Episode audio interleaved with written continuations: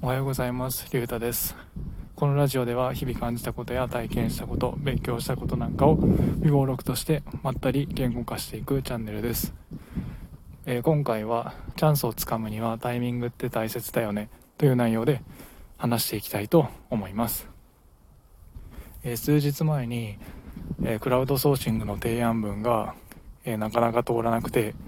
困っている、悩んでいるという話をしました。で今も、えー、全く提案文は通ってなくて仕事は受注できていません。でも、えー、少し状況の変化があって、えー、今まではこっちが提案文を送っても、えー、クライアントさん側から定型文みたいな感じでお断りの、えー、連絡が来ていました。ですがここ数日は、えー、こういった作業はできますかといった感じでクライアントさん側から質問をしていただく機会がちょこちょこ増えるようになってきました。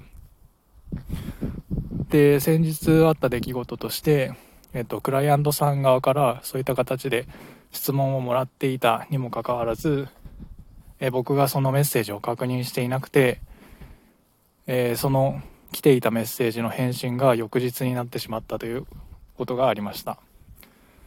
でもう僕が連絡をして返信をした時にはすでに別の方に決まってしまっていて、えー、私が受注できたかもしれない可能性を逃してしまいました。えー、っとこういった形で、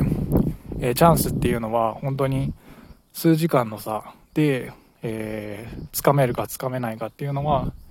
えー、決まってしまうのかなというふうに思います。うんまあ、今回のクラウドソーシングの件に関しては、まあ、ただ僕が返信が遅かったっていう理由だけじゃなくて単純に僕のスキルが足りていなかっただけで、まあ、手よく断られてしまったのかもしれないんですけれども、まあこういった形で、うん、クラウドソーシングだけじゃなくてちょっとしたタイミングの違いで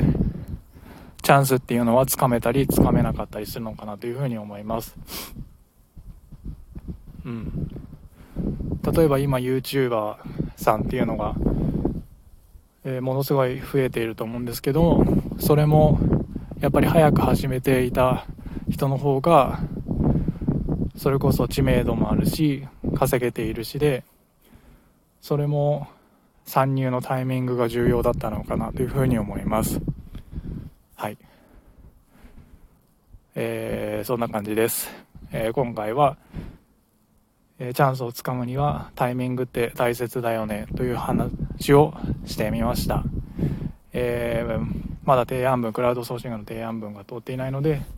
引き続き、えー、送り続けたいと思います。それでは今回は以上となります。お疲れ様でした。